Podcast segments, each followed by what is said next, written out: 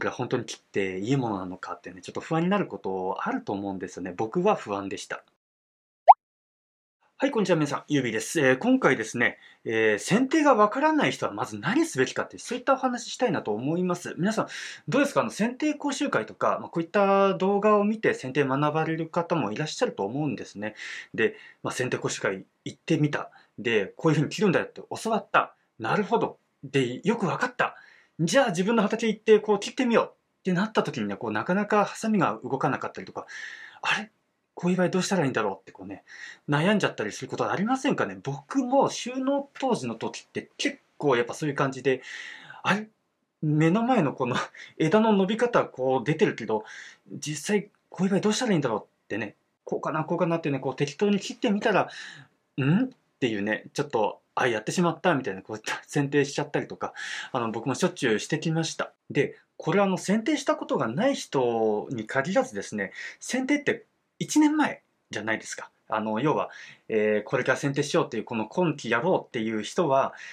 前剪定したのがこのいちねんまえなわけですよね。あれどうやって剪定したかなとあの忘れちゃうことも結構あるんじゃないかなって思うんですよね。ですのでこの音声動画を聞くことでですね、あのスムーズにこう剪定にね取り組めるような、そういった形になるかなと思いますので、えー、そういった話したいなと思います。あの僕もこうゼロからね農業を始めて、で剪定なんて分からなかったですよ最初。だけど今こうねじゅうごねん近く専業でやってきまして、でやっぱその当初のこのどういうふうにこう剪定うまくなってったかな、あの剪定やり始めてどんな感じだったかなっていうのをちょっと踏まえた上であのお話ししていけたらなと思います。はい、えー、じゃあ早速ちょっと本題いきますね。えー、剪定がわからない人はまずね何すべきか、あの結論から言いますと、とにかくね切って慣れてくださいっていう、はい、とにかく切ることに慣れることですね。何それってね、あの思われるかもしれないんですけどね、そんなの当たり前じゃんって思われるかもしれないんですけれども、もう僕自身がやっぱそうだったんですよね。あの具体的に何だったかって言ったら、もうとにかくね先端はもうハサミでねあの切る、先端はハサミで切る、うん、当たり前じゃないかって思われるかもしれないですけどね。ここでちょっと重要なのが、あの樹勢関係なくもう同じように切る、もう同じように切る、もうこういう枝の先端こうあったら、まあ、こういうふうに切る、もうその型をねひたすらひたすらいろんな枝に対してこう切ってました。であともう一つが、えー、もう徒長枝ですね。徒長枝もノコギリでもひたすら切る、ひたすら切る。徒長枝っていうのはこの太い枝の、えー、背中側からね空側のところからこう真上に向かってビューってこう、あのー、伸びてる枝、これ徒長枝っていうんですけれども、あの太い枝ですよ、太い枝。これはもうねひたすらあのノコギリでこうガサガサってこうね切って、えー、いきました。もう具体的にやってたのがそのふたつだけでしたね。なんで僕こういうことを言うかと言いますと、あのちょっと具体例をね、あの僕の中で剪定できるステージっていうのがみっつあるなって思ったんですね。剪定できるステージ、ちょっと、えっと、剪定ができていく上で、あのだいいちステージ、だいにステージ、だいさんステージってこうねあったんですよ。僕の中でそれ思いまして、それも踏まえて、ね、ちょっとお伝えしたいなと思います。えー、最初はねもう切り方はハサミがメイン、ハサミがメイン、えっと、ノコギリでほぼほぼ使わなかったです。もうノコギリで使うとしたら、徒長枝の太いやつを切る時だけ。今でこそ、こう剪定こうやってやるんですよっていう、まあ、動画を上げさせてもらう中で、順番としてはね、木まず全体見て、で、ノコギリで切れる枝ないかな、太い枝ないかなって、ごっそりまず切ってから、えー、仕上げでこうハサミで切っていくっていう、そういう順番でお話しさせてもらってますが、最初はやっぱ、切るの、怖いじゃないですかあのねノコギリでガサガサガサッと切ってバサッと落として、これは本当に切っていいものなのかってね、ちょっと不安になることあると思うんですよね。僕は不安でした。もうかなり不安でした。なのでなるべくこのある枝を、えーまあ、ちょこちょこっと切るっていう意味ではもうハサミでひたすら切ってたんですね。で、まあ、やっぱりハサミの切り方、ハサミでこう切る時って何が一番気になるかって言ったら、もう枝の先端の切り方なんですよね。これ僕一番最初に出した動画の次に出した動画ですかね。あの枝の先端の切り方、スモモのね、えー、切り方出しましたけど、やっぱ枝の先端はどういうふうに切るんだろうっていう、そこやっぱ気になってたんですね。で僕剪定講習会行って、で、まあ、切り方こう教わった時に、あなるほど。スモモは先端からね、さんぼんぐらいついのがビューって伸びて、その他はね、ちょこちょこちょこちょこっと横に伸びるんだ。で、先端はいっぽんにしましょうと。で、えー、長い枝、まあ、こういう品種は、えーまあ、さんぶんのいちなり、まあ、よんぶんのいちなり切り詰める。中にはね、にぶんのいちだけ切り詰める。枝を短くしてあげる。で、えー、伸ばしたい方向の枝を残すみたいな、そういった感じで教わったんですね。もう、剪定講習会もいろいろこう教えてくださったんですけれども、あの、僕の中でもキャパがやっぱ少ないんで、あの、小さいんで、覚えられることって言ったらもう、その先端の切り方がすんごい強烈に残ってたんですよね。とりあえずそれだけ覚えれば、あの、自分の畑でもこう切れるかもって、そんな感じで思ってたんで、で、もう、それをね、愚直に実行しました。自分の畑に戻ってきて、あ、先端、確かにさんぼん出てる。よし、いっぽんにしようって、パシパシって、いっぽんだけ残す。その残したいっぽんをまた短くする。ね。で、ひたすらそればっかりやってましたね。で、横の枝とかは、まあ、まあまあ、あの、ちょっとね、強い枝とかだったら、ちょっと、切っちゃおうかな、あの、なくしちゃおうかなって感じで切るぐらいで、ひたすら先端ばかり切ってましたね。ほんとそれぐらいしか僕できなかったんですよ。で、あとは徒長枝ですよね。こう、もう分かりやすいじゃないですか。もう真上にこう太く伸びてる枝。これいらないよって。栄養吸っちゃうしとかね。いろいろそういう理由があって切るんだよってことで、もうガサガサと根元から切っちゃうと。もう、なんかこうやって切っていくと、いろんなね、えー、なんだろう、木何本も自分の畑切っていくと、自分こうなんか剪定できてる感になってくるんですよね。こう自信が湧いてくるんですよ。もうそれが僕の中で一番重要かなって、あの、正直思います。最初こうね、いろんなことを教わって、いろんな、あ、こういうことをする、こういうことをする、こうしいう場合はこうするって、いろんなこう情報を教えてもらって、よし畑行って切ろうって思った時に、えっとえっとえっとえっとみたいな感じになるのね。え、なんかなかなかハサミ動かないっていうのがね、自分に自信が持てないっていうのが一番ちょっと、うん、なかなかこの先進めないかなって思うんですよ。それよりはこういう切り方って言って、あの、ひたすら同じことをやる。で、たくさん切ることでやっぱ慣れてきますし、自信につながると思うんですね。そうやって、あ、自分、あ、剪定してるぞ、なんか剪定できてるってね、こう自信つけたら、もうこっちのもんですよ。もうそこから、えー、次の問題が生まれてくるんで、そこからこうやってね、あの、いろんな課題解決に向けて勉強して上達していくっていう、そういう流れになると思うんですね。ただね、あの、ここまで聞いて、あの、おそらく剪定できる方、まあ、プロ農家さんはね、あの、ご承知だと思うんですけども、そんな樹勢関係なく枝切ってたら実なんてつかないぞとかね、あと樹形めちゃくちゃになんないとかね、思われるかもしれないんですけれども、はい、その通りです。はい、その通りです。えー、実はつかなかったり、樹形めちゃくちゃになりました、僕。あの、数年後ね、どうなるかっていうと、例えばこの、徒長枝、ね、真上に伸びてる枝、もうガサガサ切るぞって言って、ね、こう切るじゃないですか。わかりやすいから。で、すっきりしたで、こう、自己満足で、こう、何年かやるわけですよ。数年後どうなるか。もうね、日焼け。あの、太い枝のこの皮がね、ボロボロになってるんですよね。ボロボロ。肌がね、荒れちゃって、ガサガサになっちゃって、で、そこからね、枯れが、枯れ込みが入って、で、えー、太いとボキってね、降りるっていう、あの、そういうのを経験しました。で、あとは、ハサミ剪定ですよね。その、先端だけね、こうやって、パシパシパシ、パシパシパシってこう、あの、一本、一本、一本ってこうね、やっていくと、もうとにかくずるずるずるずるこう伸びていくわけですよ。で、あれ、なんか、気づいたら、こう、中くらいの太いだっていうんですかね、程よい、太い枝が、あ、こういって、あ、こういって、あ、こう重なってって、とこう、いくつもいくつもこうなんかタコ状に伸びてたんですよ。で、あ、これちょっとまずいなと思って、ね、実がついたらこう、しだれてくぐらいの長さになっちゃってたんで、これ、あ、どうしたらいいんだろうってこう思った時に、あ、根元側に返すっていう剪定を覚えたんですよ、その時。えー、まあ、切り戻し剪定ですよね。根元側の枝にね、あの、戻してあげようっていう、そういう剪定しようと思ったんですが、そういった枝がそもそもないと。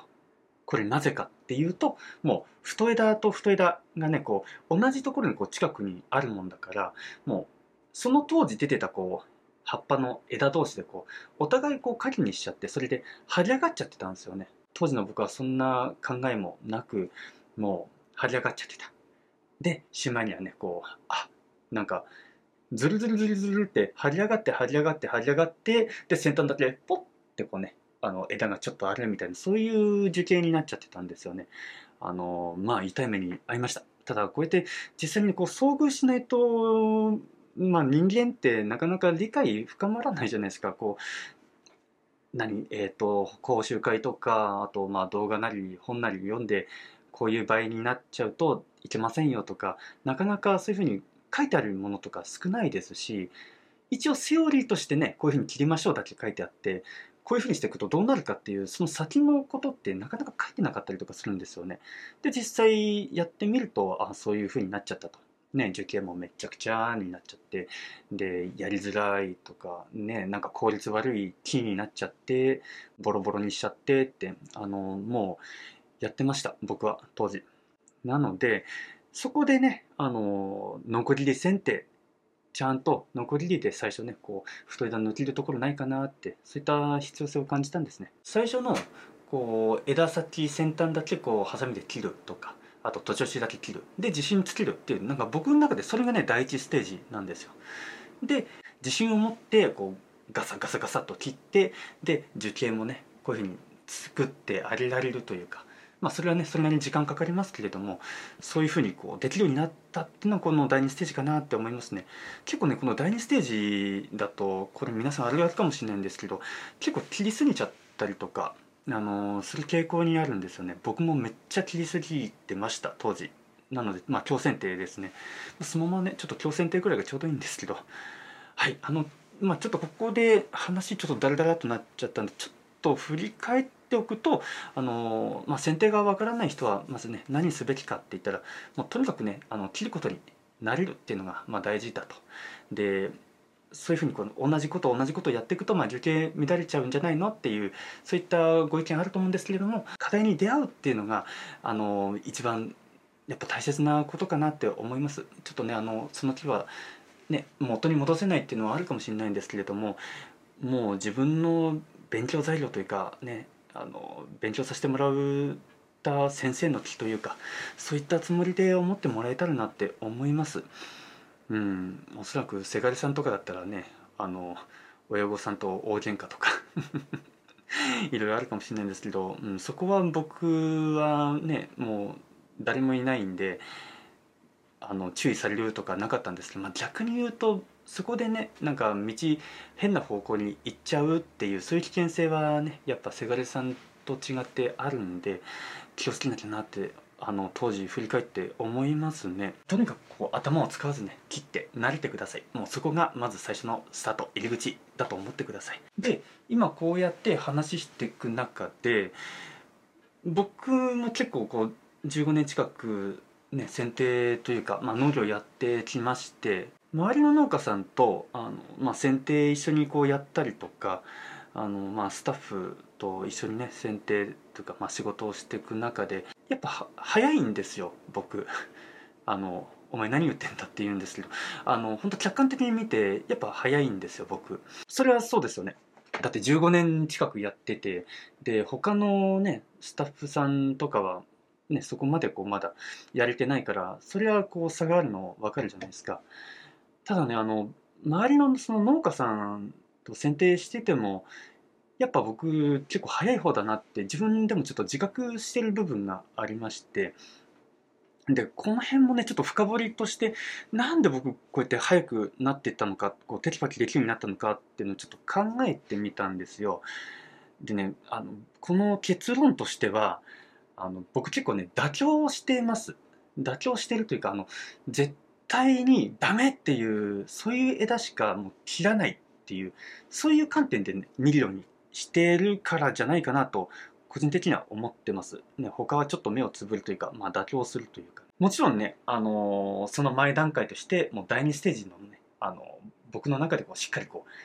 しっかり丁寧に樹形作れるぞっていう剪定の自信があってからの妥協につながるんで、最初からね妥協していくとちょっとそれは問題かなと思います。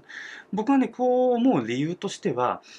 やっぱりこうね理想形を頭に思い描ける、自分こう作れるぞ、選定できるぞってあのできるようになっていって、初めて本当に不必要な枝っていうのがねこう見えてくるんですよね。もう見た瞬間にああああってこうやっぱ目につくところやっぱ出てくるんですよ。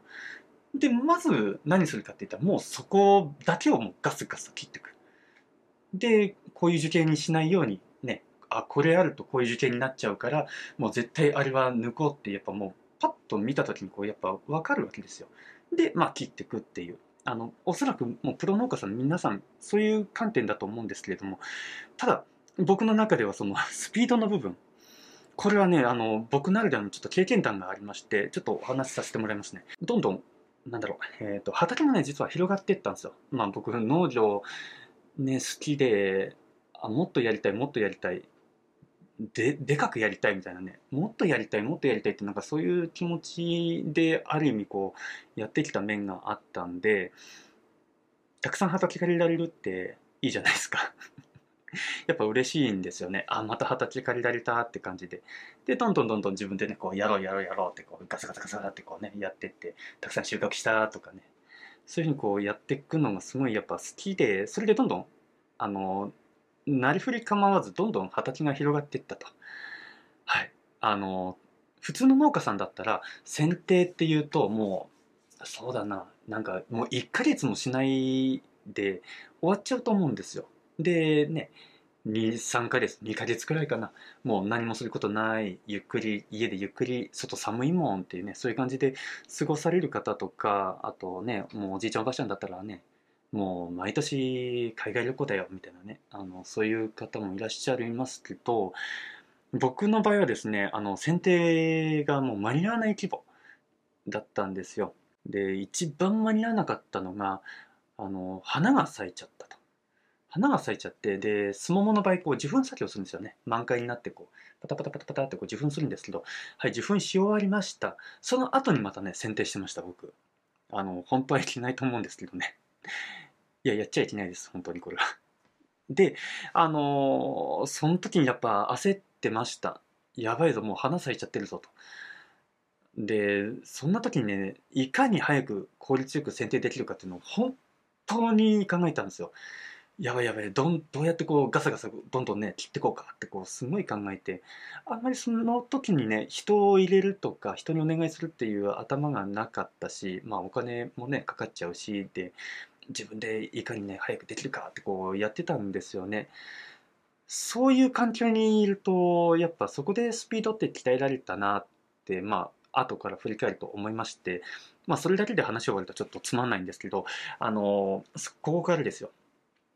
あのそこであのどういうことを考えてたかって言ったら、もうねもう最低限でいいやと、もうそのまま無剪定何も剪定しないままいちねん過ごすのはもうこれは絶対避けたいと。じゃあ最低限あの何が必要かとかどうしどうありたいかって考えた時に、